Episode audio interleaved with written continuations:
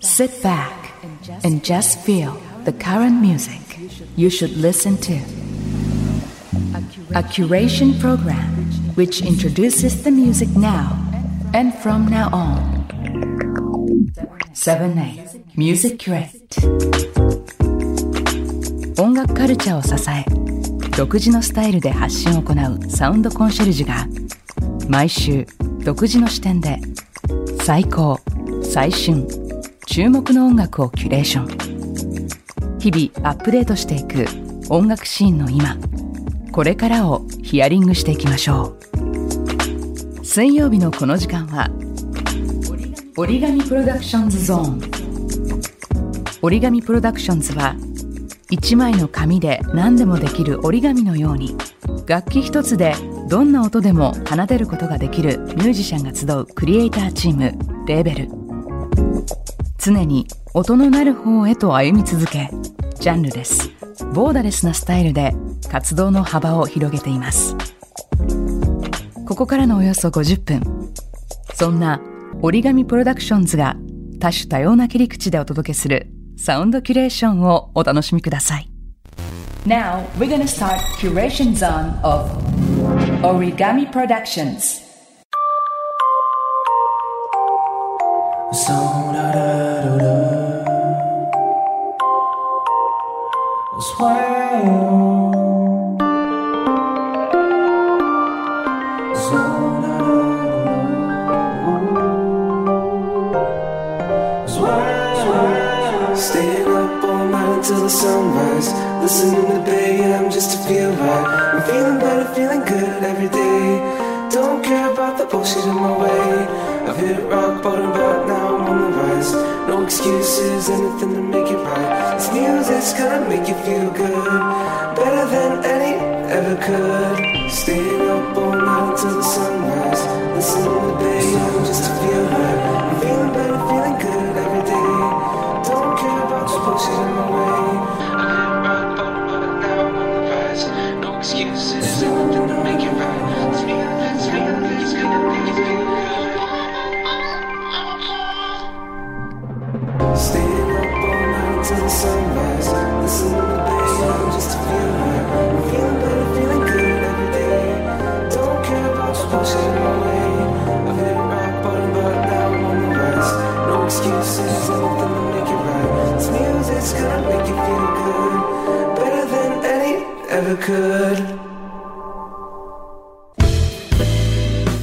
紙プロダクション対馬芳昭です。セブンエイトミュージックキュレイト始まりました、えー今週も折り紙プロダクションのアーティストとスタッフが一丸となって、えー音楽好きな皆さんにとって、えー有益な情報をご提供していこうと思います、えーということで早速ですね音の裏側のコーナーに行ってみようと思いますが、えー先週はですね、えー音楽や音を題材にした、えーおすすめの本、え2冊紹介させていただきました、えそして今週はですね映像編ということで、え最近ですね僕が面白かったなと思う音楽を題材にした、えドキュメンタリー、えそして、えプロモーションビデオ、えーこの2つを紹介させていただこうと思います。えまず最初にご紹介するのが、えこれはですね、ネットフリックスの番組なんですが、世界の今をダイジェストという、えードキュメンタリーシリーズですね。でこれは本当いろんな題材の、えーシリーズものなんですが、だいたい20分ぐらいで終わる本当にあのショートフィルムなんですけども、えーとこの中に「音楽」という、えーそのものズバリな、えータイトルの回があるんですねでこれがねすごく面白かったんですね、えー見た方もいらっしゃるか分かりませんが、えーまあですねこう例えばですね音楽っていうのを、えーまあ、一つ一つこう分解して、えー単音として、まあ、聞くと、まあ、いわゆるそれはただの音なんですが、えーそれがまあ連続性を持ってこう規則的に並んでいった時に、えー音楽だとこう認知できるわけですよね。でそれがやっぱり人間に備わった能力なんですね。でまあそういったこう音が規則的に並んで、まあ、拍というものですよね。それをまあキャッチしてこう音楽として認知できる動物っていうのは人間以外にいるのかとか、えーまあ、あとはですねその人間にとって音楽がどのような効果を、えーもたらすのかとか、まあ、例えばこう認知症などの、えー病気に対して音楽がどのような効果を発揮するのかとか、まあ、スポーツ選手が試合前に音楽を聴くとですねどんな結果が、えー起きるのかとか、えーそれからまあ同じこう音楽であっても、えーその人の原体験によってその音楽の印象はですね全然違うものになるとかですね、えーそういった研究をしてるんですね。まあ、例えばこう、えーガムランの音があったとしてこのガムランの音楽って、まあ、例えば西洋人の方が聴いた時は、まあ、なんかすごくこう楽しそうな音楽だなとかって感じることがあったとしても、えーそのガムランの本場であるバリの人たちは、まあ、このガムランの曲を聴くとこれはなんかお葬式の時の曲だというふうに例えば認知してたりすると、えー西洋人にとっては楽しい音楽なんですけど、まあ、その現地の人にとってはすごく悲しみの象徴だったりもするんですね。まあ、こういうね本当にあの音楽っていうのが、えーその人たちのですね人生にこう寄り添ってよりですねこうハッピーなものにしたり、えー悲しみをですね助長するものになったりとか、えーそういったですね人間にとっては切り離せないものなんだとえいうことをですね、まあ、研究した、えドキュメンタリーになってます。これ本当にあの20分ぐらいでパッと終わるのであのあっという間だなっていうもっと見てたいなっていう感じがあるんですけども本当にあの面白い、えー研究ばかりがですね詰め込まれていて、えーあっという間に終わるんでぜひですねこれはチェックしてみてほしいなと思います。えそしてもう一つ次にご紹介するのが、えーこれはですね、今まで、まあ、あの、ドキュメンタリーだったり、えー文献だったり、ちょっとまあ、えー研究的なものがですね、多かったんですが、えっ、と、プロモーションビデオでですね、やっぱりこれはすごいなというものがあったので、えーご紹介したいなと思います。えーまあ皆さんご存知のビリー・アイリッシュですね、えー Lost Cause という新曲なんですが、まあ、これは本当に天才だなと、えー思った一発ですね。えーまあ、ビリー・アイリッシュね、もう本当皆さんご存知だと思いますし、この新曲、 Lost Cause も聞いた方たくさんいると思うんですが、えーこれはもうあくまでも僕の、えー個人的な見解ではあるんですけど、まあ、兄弟でね、音楽を作ってるっていうところがですね、まあ、本当にあうんの呼吸でやってるんだろうなというか、まあ、確信犯でやってるんだろうなとは思うんですが、まあ、あの、昔のビリー・アイリッシュといえば、とにかくこう、低音が異様にこうバランス的に大きいみたいな、まあ、こう地を這うようなあの低音がブンブンなっているみたいなところで、まあ、なんかそこのこういびつさみたいなところが、えー絶妙だったんですね。まあ、例えば、えーちょっと前で言うと、えー、J ディラっていう、まあ、トラックメーカーがですね、まあ、ヒップホップ界を席巻したんですが、まあ、その J ディラの、えー音っていうのもすごいいびつで、例えばこうスネア、えードラムのこうドン、カン、ドン、カンの、カンの音が異常に大きかったりとか、でもそれがすごいかっこいいみたいなことになるわけですよね。で、まあ、こういったですね、このアンバランスさをかっこよく聞かせるっていうのは本当に難しいんですよね。まあ、ちょっとでもバランスって崩れるとやっぱりダサいっていうことになっちゃうんですよね。ファッションとかもそうだと思うんですけど、このいびつさをかっこよく見せるっていうのはものすごいセンスで難しいことなんですよね。まあ、例えばこう今の音楽の流行があって、こういう音楽をみんな聴き慣れてるよねっていう中で、まあ、あえて逆を言ったりするわけですから、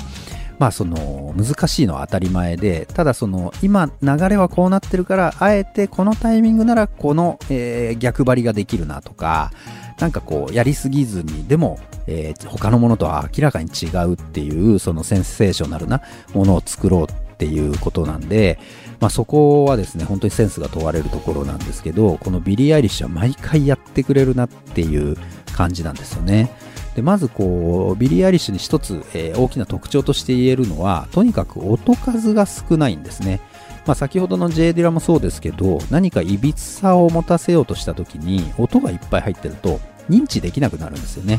まあ、なのでとにかく音を減らして一つ一つの音がもうこうキレッキレに際立ってるという状態の中で、えーちょっといびつなバランスを作っていくと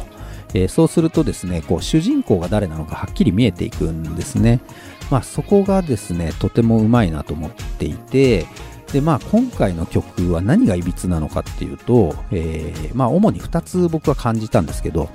とにかくミックスバランス的に声が大きいんですね。えー今回の曲ってすごくこうテンポも遅くてこうウィスパーまでえーささやき声ではないんですけどかなり小さい声でラフに歌ってるんですね。これもちろんあえてなんですけどただその声がものすごく大きいんですね。なんでこんなに大きいんだっていうぐらいあのトラックに対してものすごい大きな声に、えーバランスとしてしてるんですね。で最初はこうビートとベースにボーカルが乗ってくるっていうすごいシンプルなものでで途中からまあこうちょっとサイン波みたいな、えーシンセの音とか、えーまあ、こううっすらいろんな、えーシンセサウンドが乗ってるんですけど本当にそれだけなんですね。でこれの中で、えー普通に声をミックスしようとしたら、まあ、テンポも遅い曲だし、え音もですね決してこう派手なえーものではないので、だいたいウィスパーで歌うと小さいバランスにするんですよね、ボーカルって。そうするとすごくこう、リラックスした落ち着いた曲になるんですけど、まあ、曲自体はすごいチルなんだけど、ボーカルがものすごい前に出てることで、こう歌詞がものすごい入ってくるというか、とはいええー声がですね、キンキンしてないっていうもう絶妙なバランスで、なんかこれ癖になっちゃうんですよね。それともう一つの、えー違和感がですね、えーミュージックビデオなんですね。これね、ちょっと皆さんやってもらいたいんですけど、あの、音を消して映像だけ一回見てもらうとわかるんですけど、これ多分映像だけ見ると、ものすっごいノリノリのハイテンションの曲がきっと後ろで鳴ってるんだろうなっていうぐらいみんな、まあ、いわゆるガン踊りしてるわけですね。で、これって、すごい違和感なんですよね。で、実際音を出すと、あの、ものすごくテンポ遅くて、超シンプルな楽曲なわけですよね。この曲でこんなに盛り上がるかっていうぐらい映像が盛り上がってるんですね。まあ、これ何を表現したいのかっていうのは、あの、本人に聞いてみないとわからないことですけど、まあ、その、今の若い、えーいわゆる Z 世代の人たち、若い子たちは、こう、ごちゃごちゃと飾り付けした、あの、子供っぽい派手な音楽じゃなくても、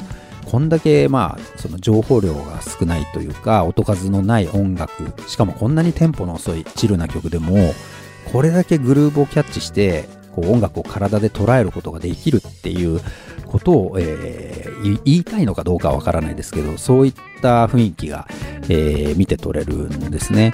まあ、その、日本の音楽なんかもそうですけど、ちょっとこう装飾だらけの音じゃないと、えーつかめないみたいなことになってしまうと、これどんどん世界に置いてかれるなっていうのを、あの、再認識しましたね。あのー例えばアイドルの世界でも BTS なんかも、えーこう、アイドルっていかに派手に聴かせるか、楽しく聴かせるかっていうカルチャーだと思うんですけど、それでも日本の音楽に比べるとやっぱり BTS も極端に音数が少ないんですよね。で、これはやっぱり演奏力、歌唱力っていうところで、えー重ねて重ねてこうごまかしていくみたいなことができちゃうんですけど、あの、減らして減らしてって引き算でいくと、やっぱり一つ一つの音がどうしても際立ってくるんで勝負になってしまうということで、まあそこがですね、今世界のトレンド、まあ昔からそうなんですけど、あの、あまり積みすぎないっていうことがですね、かっこよさにやっぱりなっていくということで、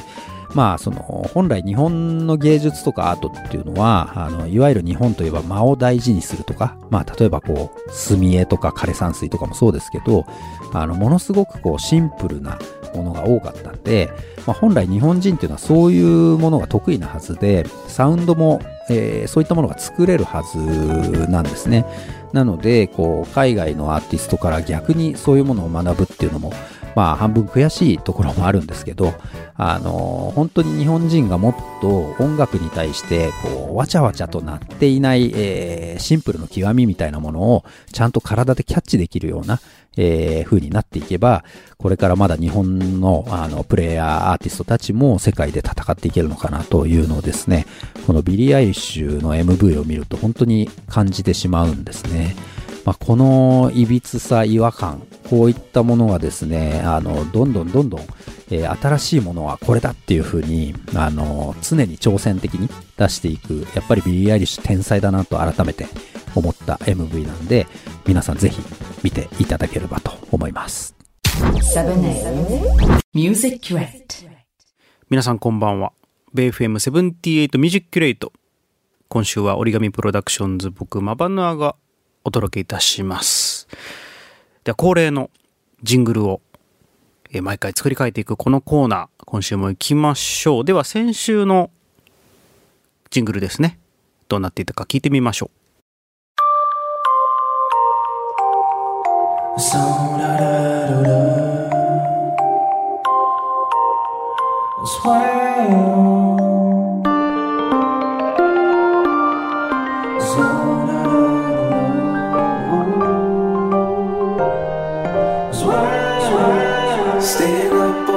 Until the sunrise. Listening to Bay AM just to feel right. I'm feeling better, feeling good every day.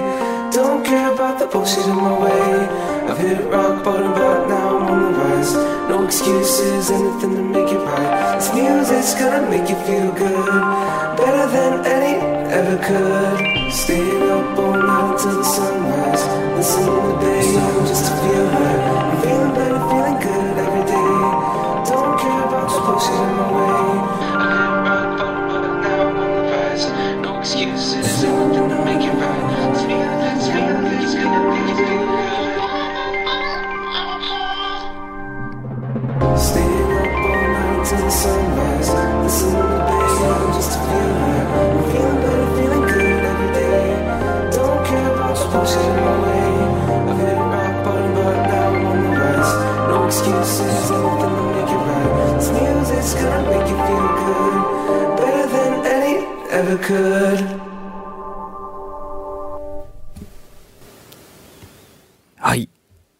荘厳ですね。荘厳という言葉がぴったりなジングルになっております。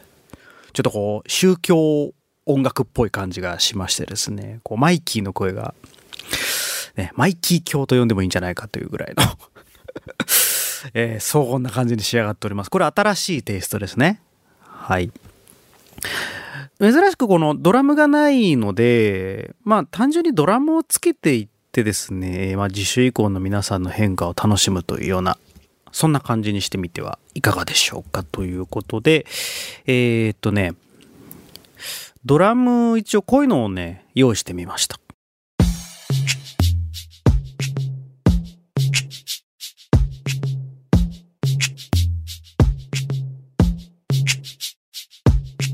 うん。これだけでもちょっとこう、ね、宗教音楽っぽいですよね、こう。なんか何かをこう祭り立てる感じがしましたので、ちょっとこういう感じのね、えービートを、えーっと、さっきの、えージングルに当てはめてみました。聞いてみましょう。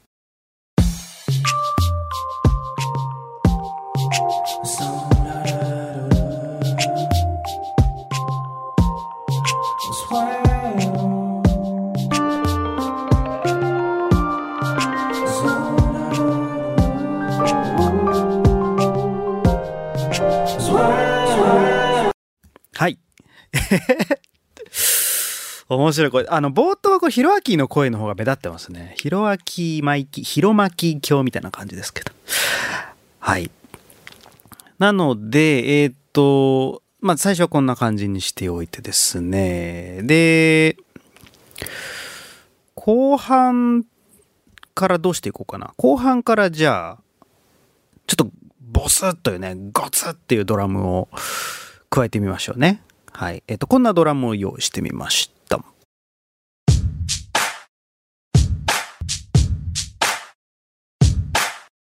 うん。これもあの、祭りっぽいですよね。こう神様を、なんていうの、こう、崇める感じのムードが、こういうビートからもしますね。はい。でね、えっと、これだけだと、ちょっとね、こう、荒々しさみたいな、まあ、あるはあるんですけど、もっとね、なんかね、壊したいんですよ。こう破綻させたいんですよね。はい。今、こう、眠気が来ている方をね、起こしたい感じにしたいんですよ、もうちょっと。はい。で、えっとね、歪み、オーバードライブと呼ばれる、まあ、あの、ギターとかにかけるあの、ギャーンってエフェクトですね。あれをちょっとね、かけてみようと思います。こんな感じ。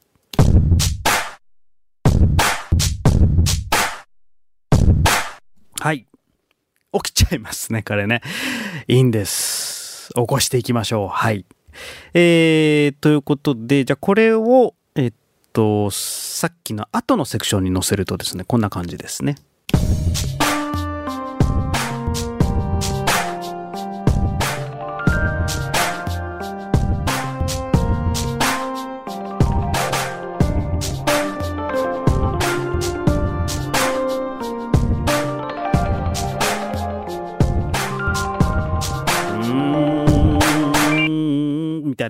ですよね。はい。いい感じじゃないでしょうか。では、えーっとね、その後に一回ブレイクを挟んで最後、また、グワーンっていきますよね。だそこをですね、ビートを逆に早めたビート、ちょっとこうドラムベースっぽい感じのビートを加えて変化をつけてみましょうということで、ではこういったビートをですね、用意してみました。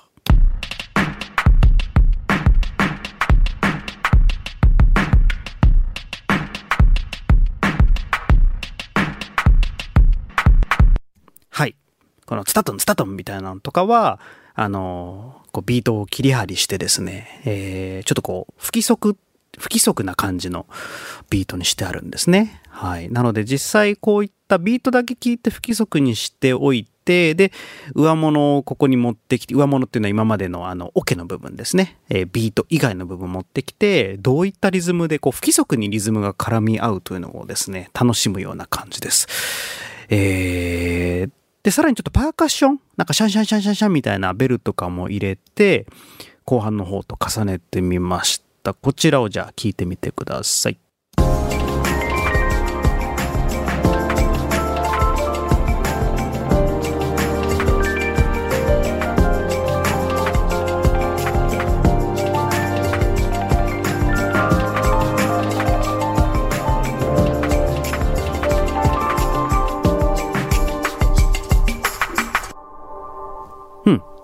はい。なので、まあ、ここにね、えー、どういったベースが乗るのかとかね、えー、また来週も楽しみになってくるわけですよ。はい。じゃあ、今までのやつを全部つなげて、えーボーカルを乗せて、えーフルで聴いていただきましょう。どうぞ。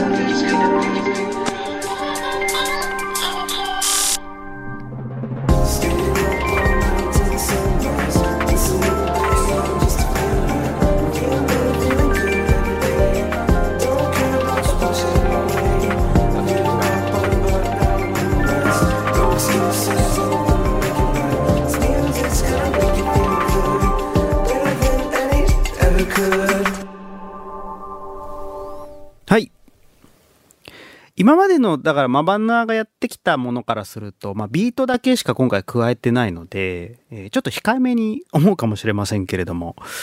まあ、これぐらいの感じでね、えーバトンタッチをしてみるというのもたまにはいいんじゃないかなと思いまして、じゃあ今回はこれで留めておきたいと思います。えー次週楽しみにしていただければと思います。えージングルのコーナーでした。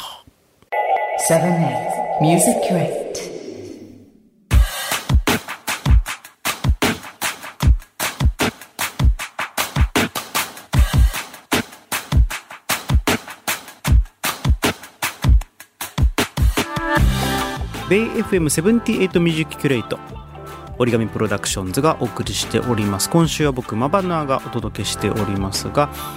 今週も素敵な音楽の聴き方裏側などをですね、えー解説を交えてお送りするこの素敵なコーナーをお送りしていきましょう、えーではですね今週はブルーアイドソウルにしましょうかね。はいブルーアイドソウルの調べ。まあ、単純にブルーアイドソウルと呼ばれているものですけれども、まあ、あのソウルミュージックは、えー黒人音楽発祥のものであるので、えーそれがまあよりポピュラー化してきてですね、えー大衆音楽としても、え広まった。大体そうですねこう70年代後半からまあ80年代にかけてとかなんですかねあの一番こう盛り上がっていた時期というのが。いわゆるあのシティ・ポップのムーブメントともねちょっとこう通じるものがあってもう本当に代表格でいうとこ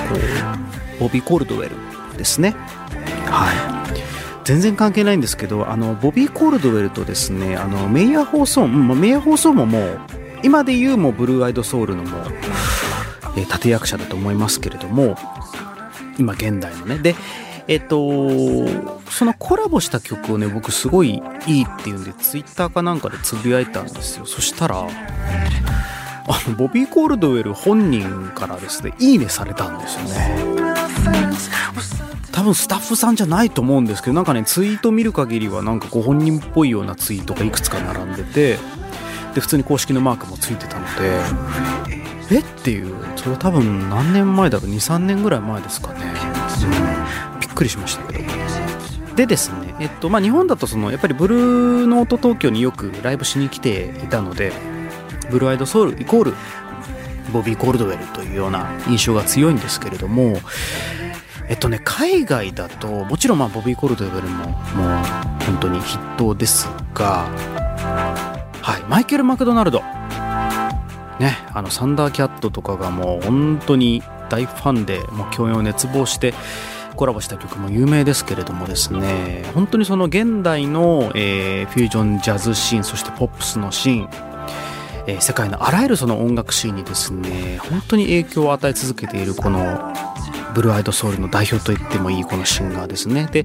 ドゥビーブラザーズにも在籍していたというのもあるのでそれで知ってる方も多いと思うんですけれども。で初めにですねえっとそうですね。そのマイケル・マクドナルドの93年に出した曲。えっ、とね「Matters of the Heart」でこれあのーコロナの時期にですね、まあ、まだコロナの時期だと思いますけどあの NPR ミュージックがやってるあのタイニーデスクコンサートタイニーデスクかっこホームコンサートの企画がですねちょうど1年ぐらい前に、まあ、だから本当にホームなんですよ。各アーティストがあの NPR のスタジオじゃなくてあの職場じゃなくて本当の家でやるタイニーデスクコンサートというのをですねこう続けざまに発表した期間がありましてこれまだやってんのかな？でその中にマイケル・マクドナルドの自分家でこう弾き語りをしたバージョンというのがすごく良くてですねそれはちょっと YouTube で見ていただきたいんですけれども、えーその一発目にやった曲ですね。はい、えー、でこれ93年リリース聴いていただきましょう。マイケル・マクドナルドで「Matters of the Heart」マイケル・マクドナルド、マターズ・オブ・ザ・ハートをお送りしましたけれども、この最初のね、このデジタルエレクトリックピアノの音も、これが、これが、これ、何の音かちょっと気になるんですけれどもね、いくつかこう代表的な機材があるんですよ、こういう音を出すね。いやもうこの音色聞いた瞬間に、ああ、もうね、80年代後半からの90年代前半にかけてのポップスだなっていう感じがしますよ。でそれを狙ってですね、えーわざと最近のアレンジとかにも、えー意図的にこういう音色で弾いたりとか僕もしたりもしますね。はい、本当に時代を代表する音だというふうにこの鍵盤思います。で、あのその後のやっぱりマイケル・マクドナルドのあのね、ちょっとこう声を張った時のこう、ふーっていう、わかりますこの、ふーっていうこの声がすごくマイケル・マクドナルドの特色なんですよ。で、やっぱりその、黒人さんが出すそのローボイスとはね、ちょっとまた違う雰囲気がね、マイケル・マクドナルドにあるんですよ。それはブルーアイドソウルだからなのか、マイケル・マクドナルド本人の、えー本人しか持ってない構成なのかちょっとわからないんですけれども、明らかにその、トラディショナルなそのソウルミュージックとはちょっと違うですね、えーバイブスを僕はこのマイケル・マクドナルドの音楽からいつも感じるんですよね。そう。だからあの「What the Fool Believes」ってもう有名な曲がありますけれどもあの「チャチャチャチャチャチャチャチャチャチャってありますね。であれもですねあのテンポ感のああいう曲も実はそんなにソウルミュージックとしてはあんま多くないんです。やっぱりあれはブルーアイドソウルもうポップスに昇華してからならではのビート感だと思うんですよね。あとコード感でもあると思うんですよ。はい。まあ多分そっちのは一番有名だと思います。あの「What a Fool Believes」こちらもぜひとも聴いてみてください。え続いてなんですが、え今度ねこれも結構日本人には馴染みのある曲だと思います。はいボズスキャックス「We Are All Alone」はい放題2人だけということなんですがこれがね1976年リリースですね。はい。でえっとそうボビー・コールドウェルのですね有名な曲「えー風のシルエット」ですね。はい「What You Want Do for Love」とありますけれどもこれが、えっと、78年のシングルなのでそれよりも2年前に出されていた超名曲ですね。はい。でえっとこれがですね日本のテレビ CM に流れてた結構使われて流れててで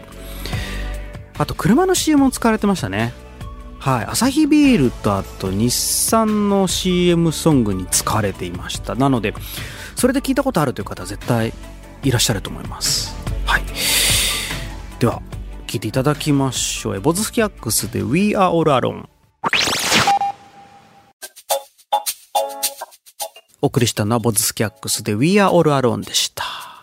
はい。この、やはり70年代後半からこの80年代前半にかけてがですね、こう、土臭いこのソウルミュージックから、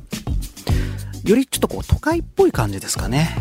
はい。そこからいわゆる AOR と呼ばれるもの、日本だとまあシティポップとも呼ばれてますが、そういった流れがですね、出てきたんじゃないかなというふうに思いますね。では続いて、えー、じゃあ、90年代、70年代できたんで、じゃあ今度はね、もう本当に、ドーンと飛んで、2018年に来てしまいましょう。アーティスト名は JMSN と書いて、ジェームソン。はい。これアメリカえ拠点にしてるシンガーソングライターで、えーっとね、知り合いがライブサポートをやっていたりとかしてたので、割と近いとこにいる方なのかなというふうに思ってるんですけれども、ハイトーンボイスがね、すごい綺麗なんですよ。そう。だからあのちょっと前で言うとあのビージーズとか、さっき流したあの音楽とかにもすごくね、こうリスペクトがある感じがね、聞いただけですぐわかるんですよね。はい。で、えっと、僕がそのブルーアイドソウルについて少し前にハマり出したきっかけは、えっとメイヤー・ホーソーンなんですよ。まあ、ストーンズスローつながりというのもあるんですけれども、ですけど、例えばじゃあ、2020年、たった今で言うと誰か、旬な人っていうと、ジェームソンかなと、個人的には思ってます。これからもっと来るんじゃないかとも予測しているんですけれども、はい。では聞いていただきましょう。えー、これ2018年ですね。ジェームソンで So Badly。はい、お送りしたのはジェームソンで So Badly でした。はい。ということでお送りしてきました、えー、新旧、マバナが好きなブルーアイドソウルの調べをお送りしてきましたけれども、えーまあ、ど真ん中なところからですね、こう日本人に馴染みのあるもの、そして、えー現代のちょっとこう、ストリートっぽいブルーアイドソウルみたいな、そういったものまで全て、ざっと紹介してみましたけれども、他にもね、いっぱいあるんですよ。まあ、いわゆるその、音楽として聴いて気持ちよければ、まあ、昔だとね、あのー特にまあ、ブラックミュージックって言われたらもう黒人音楽っていうようなイメージがあったかもしれません。でも、パンク、パンクロックとかもロックって言ったらもう白人音楽っていう風になんかイメージがあった時代もあったかもしれませんよね。だけど、こう、今2020年の今って、そういったその、人種と音楽っていうのが必ずしもこうイコールでない時代なんですよ。だから日本人が R&B 歌ったりラップしたり全然今違和感ないじゃないですか。そう。だから何十年も昔はですねなんかそういったこうステレオタイプなイメージっていうのがもしかしたらあったのかもしれないですけどこうある意味このブルーアイドソウルっていうのもそういったものをこうね長年かけてこう打ち破ってきた、えー結果の一つだと思うんですよね。で、えーその世代の、えー子供たちまたその子供っていうことで、まあ、僕たちが今こうやって音楽を今ラジオでこうやって喋って広めているわけなんですけれども本当にそういった変な先入観なくですねフラットにその単純に聴いて気持ちいいかどうかかっこいいかどうかそれだけでこう音楽を判断できる時代になったっていうのはね本当に僕すごく素敵なことだと思うんですよね。だからこそ今までの音楽そのものを作ってきた先人先輩の方たちには本当にリスペクトを持って日頃から僕たちは音楽を作んなくちゃいけないんだなっていうふうに思っているわけなんですよ。今のそのイケてる音楽を作ってやるぜ。だから過去のスタイルには縛られないぜっていう思いは確かに分かるは分かるんですけれどもその音楽を作る上での、えー才能とか技術とかあとセンスみたいなものですね。そういったものってこう長年かけてやっぱり成長していくものだと思うのでその過程の中で過去の音楽にこう影響を受けずにはもういられないっていうぐらいの音楽が過去に溢れてるので。そう。だから単純にあ古い音楽ですねっていうようなことで終わらせるのは僕本当にもったいないと思っててそこの影響を受けてからのじゃあ自分はどうしていこうかっていうね。やっぱりその知った上で自分はどうしていくかっていうのがねすごく重要なことだなというふうに最近よく思うんですよね。うん、そこの消化のさせ方のセンスみたいな。それって結局ああいったあの黒人音楽から始まってじゃあ自分たちはどうやったら音楽新しいこうスタイルを作っていけるかみたいなことを考えて生まれたのが今日流した曲とかだと思うので。じゃあ2021年の、えー僕たち音楽家はどういう姿勢で音楽作っていけばいいかっていうのがそこからおのずと見えていくんじゃないかなというような気が今日はしましたね。はい。まあちょっとこう、制作者側の、えー思いになりますけれども、こんな感じで音楽作ってるんだよというような参考になってもらえたら嬉しいです。BFM78 ミュージックレート。今週は折り紙プロダクションズから僕マバヌアがお送りしました、えー来週も楽しみにしていてください。それでは、バイバイ。7 Music Crate